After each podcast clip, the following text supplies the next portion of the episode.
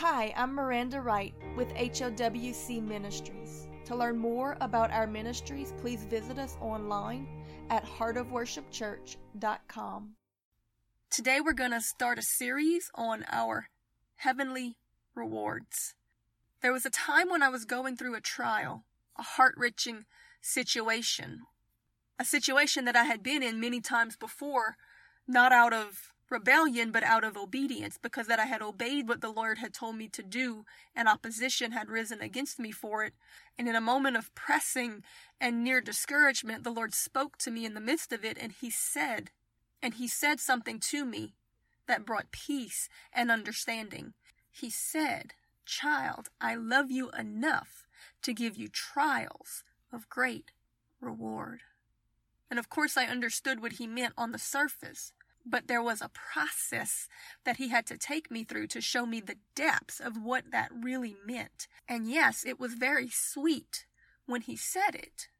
But now that I more fully understand it, it has brought me great encouragement and a new breath of endurance. And I believe it will do the same for you. In order to understand our eternal rewards, we have to understand the basic gospel we have to understand that what we're living for is not things on this earth, but the things that are eternal, the things that truly have spiritual worth.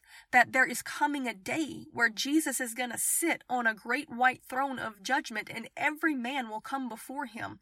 Both sinner and saints will face a judgment seat one day. Now, for the saved, blood bought, Holy Ghost filled born again children of the kingdom, they don't go before that judgment seat to face the possibility of damnation, but they do go to receive their rewards. The Bible says that we will be judged according to our works. We're not saved by works, but we are rewarded for our works.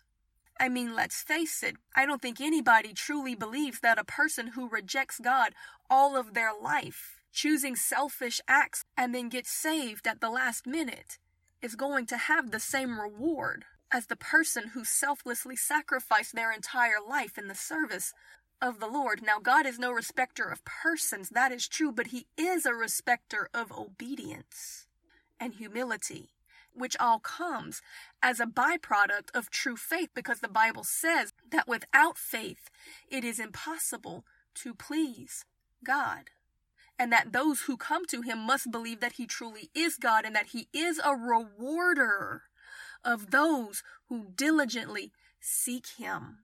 If we truly believe him, we will seek him. And if we seek him and hear what he has to say, we will continue to abide in that faith and obey what he has to say.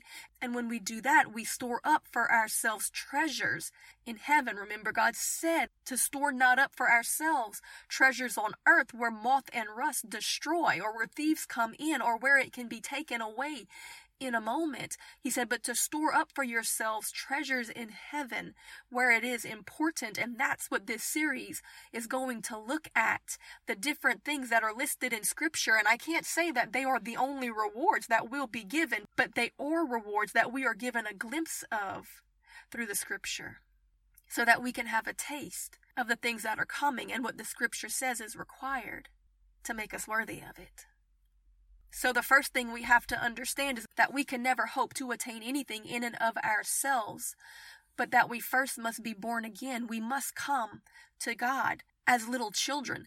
And it is only by the blood of Jesus and what he did at Mount Calvary that we can obtain salvation and then receive of his spirit that would then empower us to come boldly before his throne of grace, to get his word and hear it, and then walk in obedience to it. It is his spirit that empowers us to be able to do the work in the first place. We could do all the works that we want to do and it not count for anything in eternity. Jesus said that many will come to him and say, Lord, Lord. They will profess him as king and they will say, We have done many wonderful works in your name. And he will say to them, You're a worker of iniquity. You're not mine. I never knew you. Depart from me. He said it's not those who profess that he is Lord that will get in, but those who do the will of his Father that is in heaven. So it's not not just any work that is rewarded. It is obedience to the voice of the Lord God Almighty. When we walk in the gifts and the callings and the purposes that He has created for us, we are rewarded for this. So it is nothing that we can do of our own flesh, strength, ability, or intellect. So it begins at salvation, just like Nicodemus when he came to Jesus at night and asked Jesus, What must I do to see the kingdom of God? And Jesus said, You must be born again. Everything you were, who you were, has to die. Your pride, your ambitions, your plans, your desires, your aspirations, the things that you think are important. Every sin you ever committed, every offense ever done to you, everything that you were has got to be put to rest. Complete surrender to the will of Jesus. And so we come to Him and we say, Lord, I'm willing to crucify my life, lay it down right now for the cause of Jesus Christ. I release everything that I once knew, and I ask for you to come and forgive me for my self will, for trying to lead the life that you gave me in my own understanding. Because you see, before we start this series, I think I need to explain something to you. God created man to be in covenant with Him. That's why through the scriptures, there are many different covenants, beginning with the Adamic covenant when man was created. A covenant is a partnership, just like a marriage covenant. We are in marriage covenant with our spouse. It is a partnership. And there are parts, there are roles to be played on both sides. God created man to work with him no, he doesn't need us, but he desired it and he created us for this purpose with roles to fulfill. It is a partnership. That's what a covenant is. It is an agreement. And just like in a marriage, the bride is meant to follow the leading of the husband. We, being the bride of Christ, we are to follow the leading of the head of our spiritual family. But in the beginning, man took it upon himself to listen to the voice of another and to begin to do what he wanted to do separate from the instruction of his partner, which was God in this covenant. And when he did that, he fell out of agreement, out of right standing. He fell into sin. In fact, the word sin in the Hebrew means failure. It was a failure to keep covenant, to do his part as the partner, because see, the part is for God to speak and us to obey, for God to tell us what to do, and then for us to go out and do it, and in doing so bring His will about in the earth. God created Adam to be the door that His Spirit would flow through to bring blessing and fruitfulness to the land. That's why when Adam was created, it came with commandments. When he said, Be fruitful and multiply, when he said, Subdue the land, he gave him instructions and he was to obey them. And one of those instructions was, Do not eat of the fruit of this tree. It is bad fruit.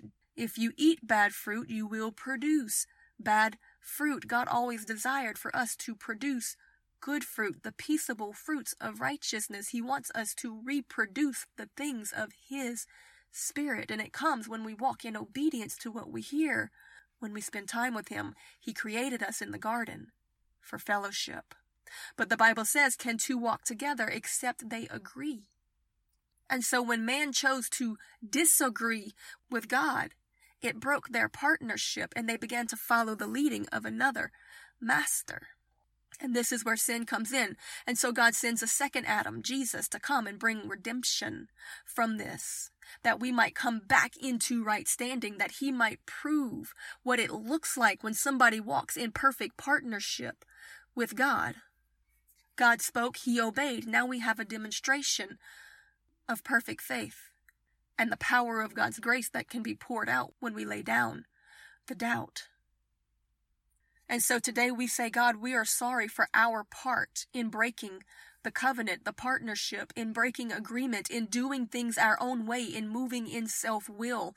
But we choose today to follow Jesus' leading and say, Lord, not my will, but thy will be done. Whatever you want in this earth, how you want it, when you want it, I will seek you and trust you, and you will cause those peaceable fruits of righteousness to be produced in me and reproduced in the earth through me, and then there will be reward in the end for the good works that you have wrought through the obedience of a faithful bride who was willing to maintain their covenant and perform their part in it.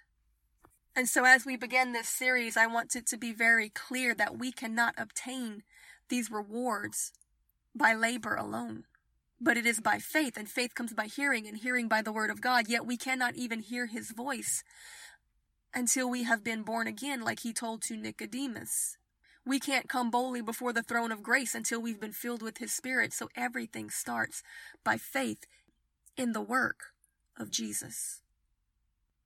So today, Lord, we believe it and we say we want to be in right standing. Forgive us, we come to you with repentance for every time we took matters into our own hands. Wash us in your blood, Lord, for you have made an atonement for us. Fill us with your Holy Spirit that we might be able to come boldly before your throne of grace, seek your voice and hear it, and help us to have the wisdom and the humility to obey it. That you might cause us to walk in good works the right works, your work, that we might receive the reward for it someday. Because his word says that every other thing, every other work, materialism, or the labor of man's hands, intellect, or ambitions will be nothing but ashes at the feet of Jesus. But those who obey, no matter how humble the mission, or how impossible it might seem to see it to completion for those who walk in humble obedience and faith in the instructions of their spiritual husband. They will have crowns to lay at the feet of Jesus. That on that final day, just like Jesus told us in Revelations chapter 22, verse 12, when he said, And behold, I, Jesus, I come quickly, and my reward is with me, and I give every man according as his works shall be. For I am the Alpha and the Omega, the beginning and the end, the first and the last. Therefore, blessed are they that do his commandments, that they may have right to the tree of life, and may enter in through the gates into the city which is New Jerusalem. Revelations chapter 22, verse 12 through 14. What reward exactly is Jesus talking about? We're continuing a series today on our eternal rewards, and we see in this passage that Jesus is talking about a time when people who are blood bought, Holy Ghost filled, obedient sons and daughters of the living God will come before him in New Jerusalem to receive rewards for their works of obedience. And so we begin to ask ourselves today, what are these rewards?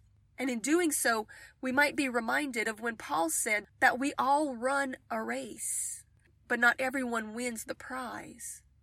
He said, therefore, we should run to win the reward. So, what reward did he mention in this passage? He said it is to win a crown, not a corruptible crown, as those who run races in the physical, he said, but a spiritual crown, one that is uncorruptible.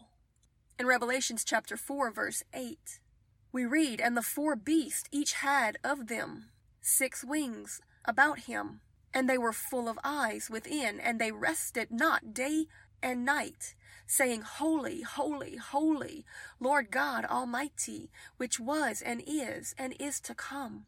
And when those beasts give glory and honor and thanks to him, that sat on the throne and worshipped him that liveth for ever and ever, and cast their crowns before the throne, saying, Thou art worthy, O Lord, to receive glory and honor and power, for thou hast created all things, and for thy pleasure they are and were created. This, my friend, is the purpose of our eternal rewards and glory, that we might have something worthy to present to our King. And so the Bible talks about several different crowns and how to obtain them. And it also warns us very clearly that if we move in our own wisdom and intellect, doing what we think is right, no matter how noble it may seem, those works will all burn up and be nothing but ash in the end, and we will have nothing to present to Him. This message was brought to you by HOWC Ministries. To learn more about our ministries, please visit us online at heartofworshipchurch.com.